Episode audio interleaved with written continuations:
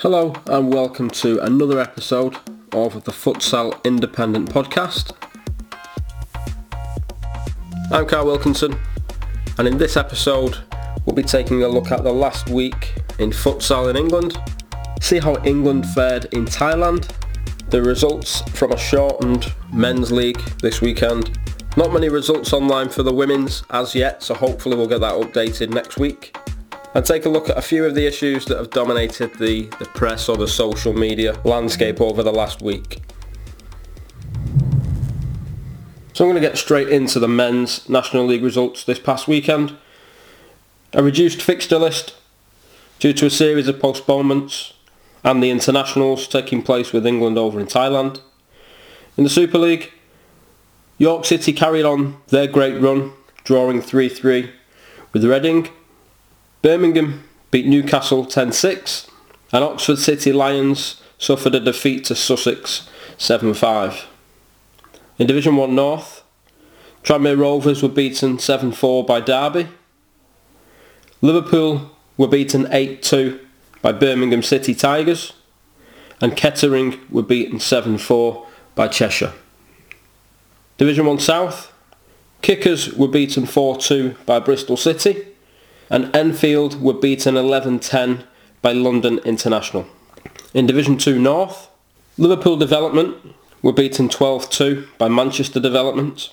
Division 2 Midlands, Aylesbury beat City of Peterborough 8-3 and Northampton Ollie Cats were beaten 7-4 by Kettering Development.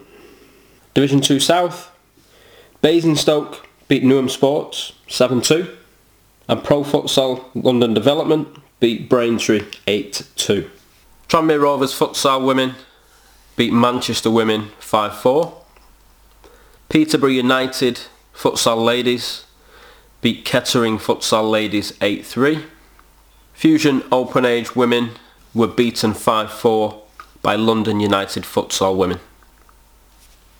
So now for a look at the social media, things that have been going on.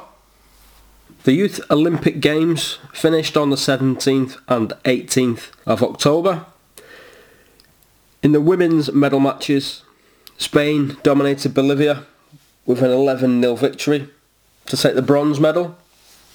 Meanwhile in the final, Portugal were gold medalists, beating silver medalist Japan 4-1, thanks to the sensation that is FIFO. So I've seen more of the women's game, or more of the women's tournament than I did the men's.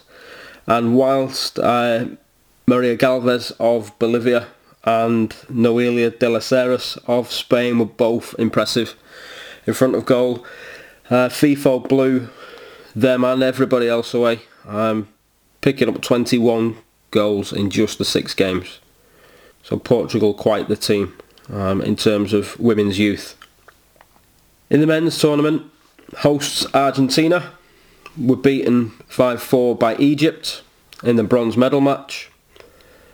And in the gold medal match, Brazil beat Russia 4-1, leaving the Russians to settle for silver and the best own goal the Youth Olympics is, is probably ever likely to see.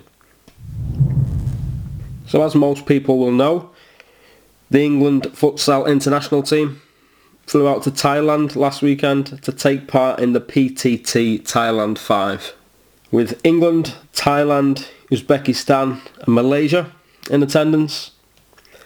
Saturday's game was a 4-0 defeat to Thailand, quickly followed by a 1-1 draw with Uzbekistan on Sunday morning. And then the final game on Tuesday, which they won 3-2 against Malaysia. It's difficult to know much about the performances um, from the bits that we, we did or didn't see, either through lack of stream or watching your daughter horse riding. But with Thailand starting the weekend ranked 18th, Uzbekistan 27th, England 51st and Malaysia 58th. Uh, again, you can see in Thailand and Uzbekistan that we're playing teams again that are much higher, much, much higher in the rankings. The Thailand result showed that, in fairness. But in terms of the Uzbekistan game, to pick up the 1-1 draw is, is quite the achievement. But again, likewise, we don't really know the strength of the teams, not knowing much about Asian futsal. Um, but having said that, the, the Thailand game played out much the way you would expect it to, against uh, a, a, much more experienced, um, a much higher ranked nation. Less possession, and a need to be solid defensively, which for the most part I think we do quite well we definitely look better without the ball than we do with it um, for large periods. But when you hear of a 4-0 scoreline, you immediately think that that we were thrashed.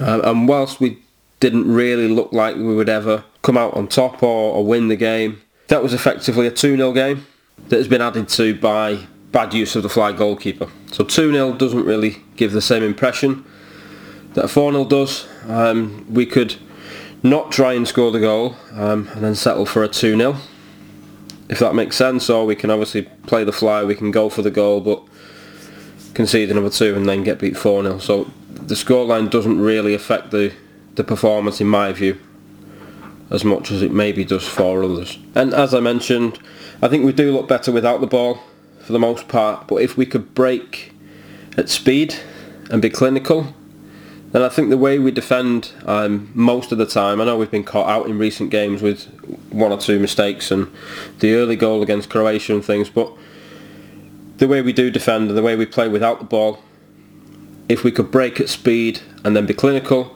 I think we could actually be really quite dangerous. The Uzbekistan game was quite different. Not having seen the full stream, we got a, a three or four minutes highlights video. Um, although they're a good 25 placings higher than us, the highlights seem to show that we had more of the ball, we had more of the chances between the two sides, and then to concede the equaliser with 1 minute 45 or whatever it was um, on the clock must have been gut-wrenching for the lads to have played like that for 38 and a half minutes. And then on Tuesday morning, England played the Malaysia team, won the game 3-2. I'm recording this at a point where I've seen no highlights. All we've had to go off is the uh, the translated Futsal Thailand Facebook page, um, and the translation isn't very good. Nothing uh, has been released from the players or from any of the staff as yet. To go out there, win 3-2 against Malaysia, the 1-1 with Uzbekistan and the defeat to Thailand isn't a bad return. In the standings of the table of four, joint second with Uzbekistan um, albeit they had a, a goal, better goal difference. A quick check on Twitter at this point, and it looks as though in the world rankings, England have gained two places. So now ranked 49th, so we've broken into the 50 mark.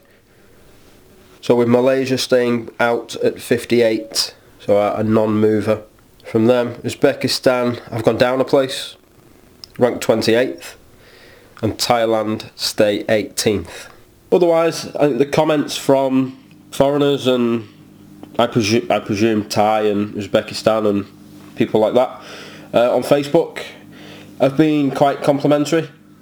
I'm speculating about England having a, a bright future. Um, so the guys out there have obviously done the country proud, done themselves proud. It's definitely good prep. Um, absolutely good prep for the task ahead as they look towards the, the qualifiers for the World Cup in January. Also taking place over the last week or two have been two international tours by Sussex and Bolton. The Sussex group flew out to visit their partner club, Segosala in Segovia, Spain, with the first team to further their partnership uh, and enhance the brand of Sussex. So as well as their chairman, Graham Knight, being named a director at Segosala, they signed off their trip by playing against Real Betis Futsal, who play in the second division in Spain. So the back end of last season narrowly missed out on being promoted to the first division of the, the LNFS. The Bolton tour is quite different in that they've taken their youth players over to Barcelona to take in the culture to see some games as well as play against some of the, the local futsal clubs. Something uh, Bolton do every year. So Santa Coloma and Barca B, just two of the games or two of the teams they got to see in action. uh, with interviews with some of the, the Santa Coloma players to follow, um, as well as the short documentary that Rob Smith will be putting together for the kind of end of the year. There's plenty of content to come out of that from Bolton, as well as all the, the memories for the players, the families, that kind of thing. So hopefully it's something we see more of with clubs going over to to Spain or to, to other countries, but Spain is the, the easy and the big one. Plenty going on again in the social media world, uh, but I just want to highlight a couple of things that have irked me a little bit. Um, one kind of almost futsal related, um, but it's been in the news, uh, and that's the Wembley uh, non-sale, as it turns out. So that's dominated the press for, for most of the past week in the, the decision itself, and then the the fallout from both sides of the fence. So personally, I'm happy um, not to sell it. Not that it's me not selling it, of course. Partly because I think we should own it, and I don't think we should be renting it. Somebody else shouldn't own it and then allow us to play in it as and when it suits them. But for a lesser reason than the real reason, which I think it shouldn't have been an easy out for the FA. So I don't for one minute think that 600 million would have found its way into grassroots talk of the EFL or whoever else wanting their share of the money. Uh, but even if it had, the FA should be looking for ways to fund grassroots. And they still should, outside of this, notwithstanding this decision. Uh, not just sell something um, that smacks of short-termism, to give a little bit of a cash boost, a bit of an injection into grassroots, because once it's sold we can't sell it again in five years or ten years when the money's run out and we've wasted it and we've got nothing to show for it. Because let's face it that's probably what was going to happen. Uh, but the real reason for bringing that up um, is twofold. So would any of that money gone or have gone to futsal? So the nation's indoor game of choice that's what we're being sold as part of the strategy as part of the launch so is it the case or isn't it? Is it the FA's game? And is it the indoor game of choice or is it not? Uh, of course the point is moot now because it's not being sold. But the cry has been the pitches. What are we going to do? What do we do with the pitches? But isn't part of the answer to play more futsal during the winter? To increase participation in the game and to keep people playing during the, the bad weather? Um, which brings me uh, kind of on to point number two. Why hasn't anybody mentioned futsal as part of the alternative or as part of this discussion? So apologies if somebody has and I've not seen it. But there's been nothing from journalists, even after people have responded to the journalists. There's been no acknowledgement that I've seen. And there's been nothing from the FA. So what an opportunity that would have been for the FA to step in and say, uh, something about backing the futsal strategy. Um, we've got a game here that we want to make the nation's indoor game of choice.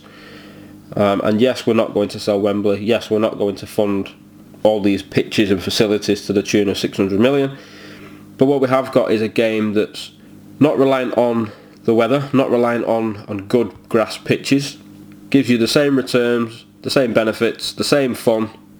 Go out there, give it a go and try it what an opportunity that would have been for the FA.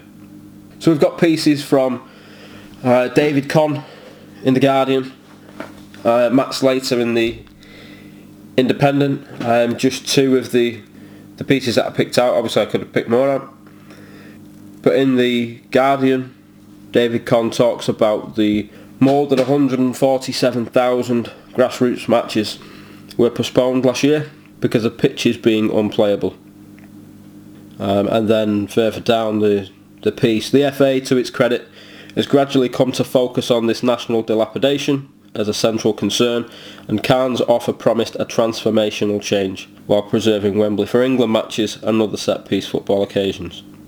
Um, but again, the, the, focus is on very much grassroots pitches. Everything's been grassroots pitches this, grassroots pitches that. Um, are we one or are we not? Um, I guess is the question. Then in the independent, Matt Slater, um, then focusing on um, kind of where the money's going. So the UK's largest sports charity, the Football Foundation, would have been the vehicle the FA used to pick, manage and fund the projects, as it currently does with funding it receives from the FA, Premier League and government. So again, the Football Foundation, very much a, a focus on the football game.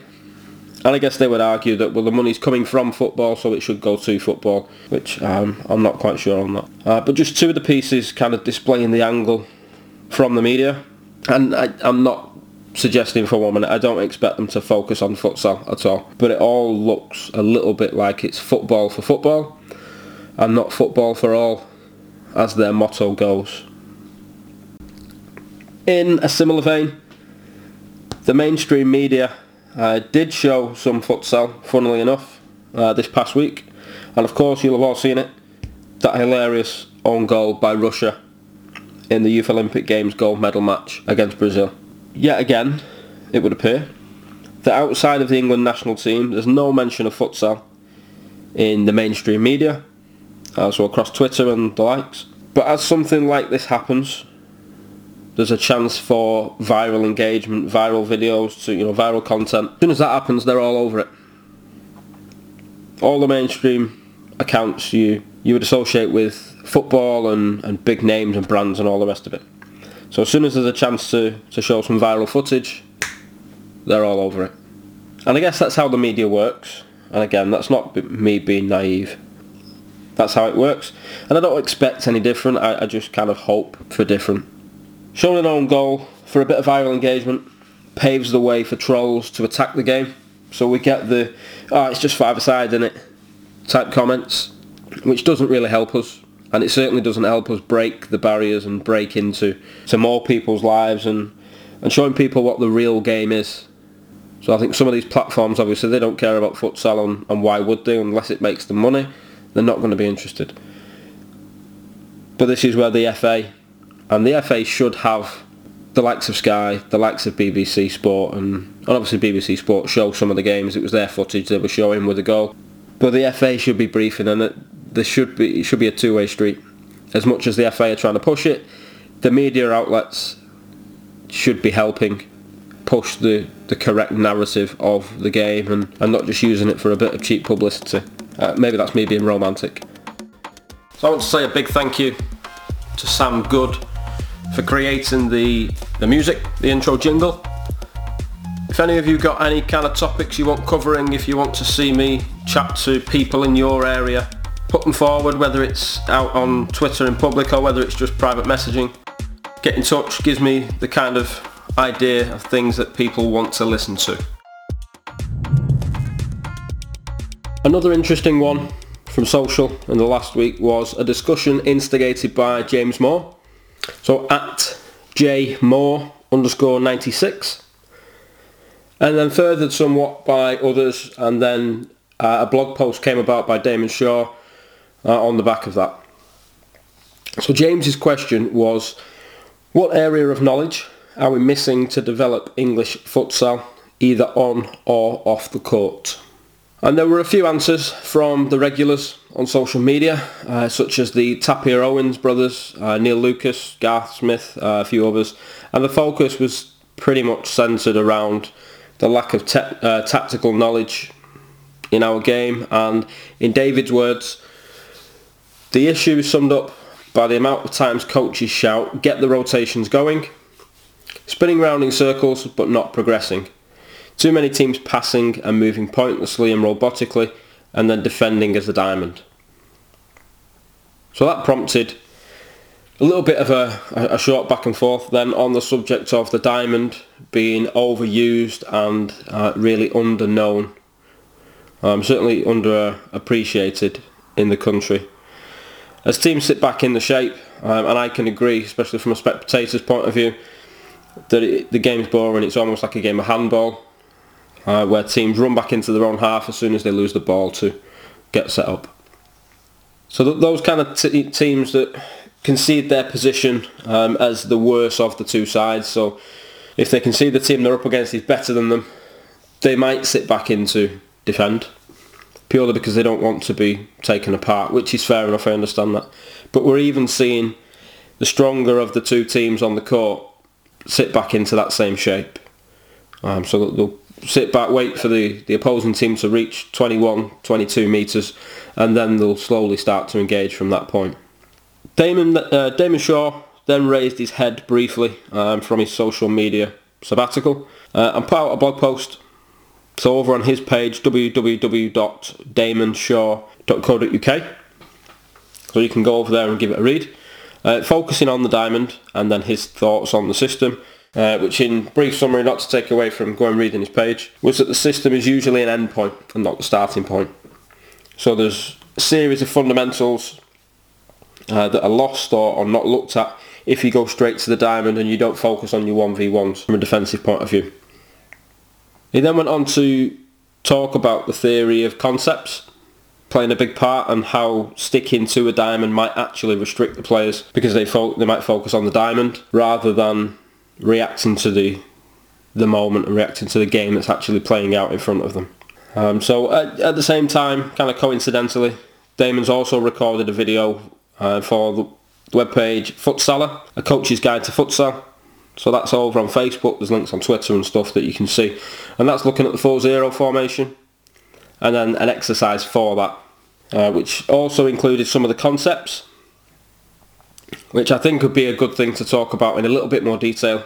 So if anybody wants to get in touch, um, get something arranged from a coach's perspective, look at concepts and, and, maybe tactics and formations and things, we can get that sorted. We'll get something set up for it. Um, I digress a little bit from the original point there, but my thoughts on the question from James is that whilst everything that was mentioned on Twitter um, on there is true, I don't think we're really missing anything per se.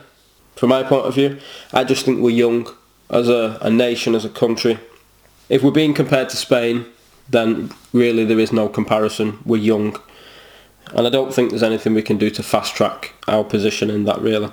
So we're in a good place at the moment, some good work being done um, with the coaching pathway. There's more people getting involved doing the level 2s, the UEFA Bs. People then asking on Twitter about the A licence. And obviously as more people see the game, become more experienced, we're going to develop naturally. Um, despite what some people will say on social media. So it's, it's very interesting from my point of view to see all the different thought processes and all the different opinions, um, especially from those that have either grown up in the game or those that have done the UEFA B um, or the A in, in Damon's case and some of the foreign coaches. But to put a little bit of context on my background, some of you won't know me. My route into futsal, um, I originally got involved just for the technical rewards that it gives to football. Probably like most people will their first entry into futsal will be the same kind of thing. So I think I got my first set of balls around about 2010, 2011, something like that. Can't remember exactly where I'd seen or heard of the game. Um, and I really, really can't remember where I see, first heard or seen the game. But I knew of Mick Parish from the kind of junior grassroots football scene in the Northwest. Um, and we played kind of grassroots teams against each other and things, and I've known him on Twitter um, and his exploits with Brazilian soccer schools. Um, I knew of the Brazilian soccer schools. I knew of Football Salão. Uh, there was a program being run in the area that I grew up in Salford. Uh, but growing up, I only ever seen that to be a, a, kind of technical skills program because they didn't seem to play any games. Uh, and I don't know whether that's still the case um, or not. Whether they did have teams, I've, no real clue on that. Um, the only other thing I can think is is maybe Manchester Futsal on Facebook and on Twitter, but I, I really don't know how I noticed it. But I did, um, and for those that have met me, those that do know me, you'll know at five foot six I was never going to flourish on an 11-a-side pitch in the olden days where strength and speed were the, the order of the day. Um, so with my coaching focused on the foundation phase and the foundation age range, so you, you the kind of six or seven to 11s, and specifically on individual players. Um, technically, I was never really one for the pass, pass, pass culture. It was, you know, can we develop players? Um, so I fell in love with futsal almost straight away. And so that's the game I should have played as a youngster. Um, and then one of the things that holds us back, I think, as coaches, if we've not played, I'm not saying you have to play, but obviously if you do play the game, that understanding um, obviously grows and you experience it rather than seeing it from the outside. Um, so the next thing we need to do as a nation is start to develop um, over 30s. I'm just into that category.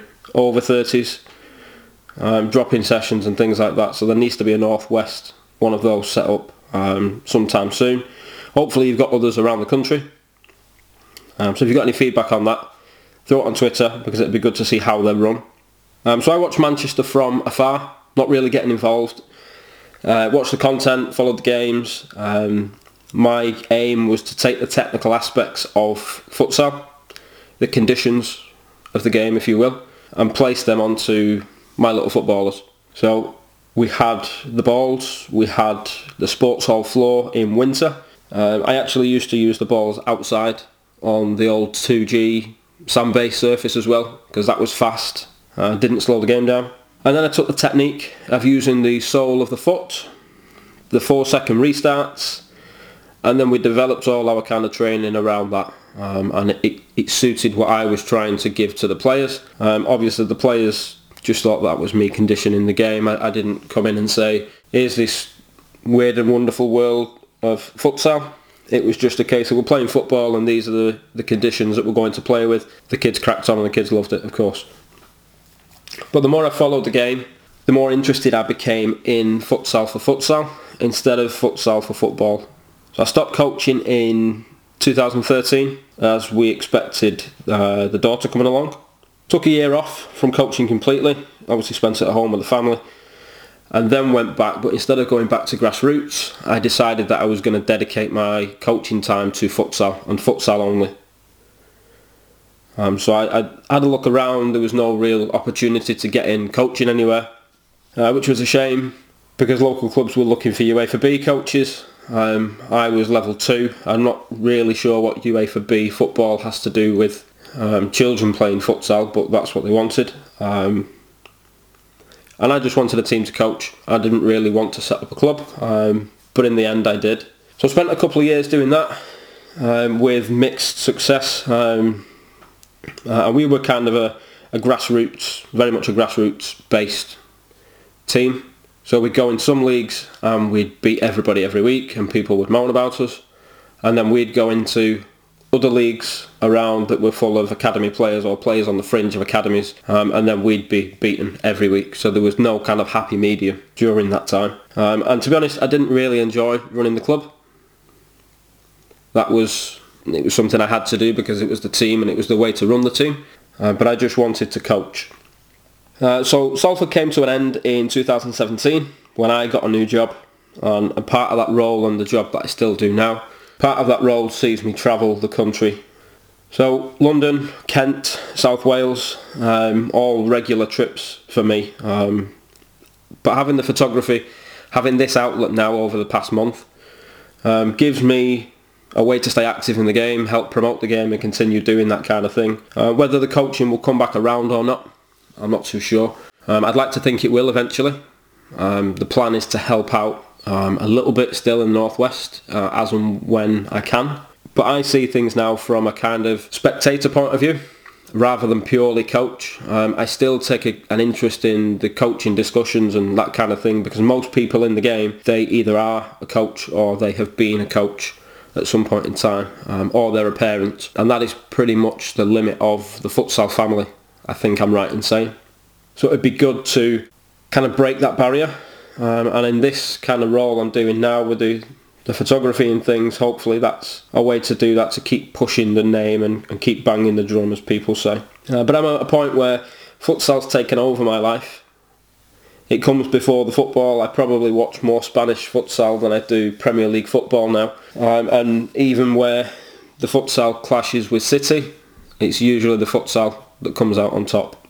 So from my point of view, it's good to see uh, the different thought processes, the different opinions and things like that. And I think we should be more vocal. We need more discussion because there's some days and some kind of periods of the week uh, you wouldn't know futsal existed in the in the country because it's really that quiet if there's nothing going on. So we need to keep that buzz and that energy going on social, uh, which I think is the reason people are so scared that if Helvecia run away with the league, which I think Sussex potentially are going to do a job of running them all the way. If they did run away with the league and there was nothing left to play for and it's finished in February, the league runs until April, then that would be a shame because maybe people would lose the, the drive and the energy. So everything we can do to promote the game together I think we need to help each other a little bit more. So there are still some cases where I know if one account posts something, it'll get shared and it'll get lots of interactions and engagement and, and that's great. But if another account posts something similar, it's probably not going to get anywhere the same traction. Um, and it, I think it all comes down to who the person is or who the account is. Uh, and I'm not talking my, I'm not talking the futsal independent stuff there, um, because I seem I get quite a bit of interaction and quite a bit of engagement, which I appreciate. Uh, and that comes back to kind of the social aspect um, from a club point of view, as well as um, the likes of this channel, the Daily Futsal, the, the Futsal Shop. Uh, they're the main ones really. Um, futsal Flair releasing the magazine but a little bit quieter. It's then the clubs as well that need to be pushing their highlights, their content. Um, and I know there are some that there might be a good game or there might be a, a series of good plays in a game, but depending on the outcome of the result, those highlights will never see the, the light of day. Whereas we know if the team had won, those highlights would be played all over the place. So it's sticking sticking to the task and you know taking the rough with the smooth rather than just you know kind of looking after ourselves, so to speak. But that's it for this week. So again, hope you've enjoyed uh, listening to me ramble on, certainly for the last 10 minutes or so. Give it a like, give it a share, get involved with the, the comments and the, the interactions and the, the feedback on Twitter. And that's it until next week.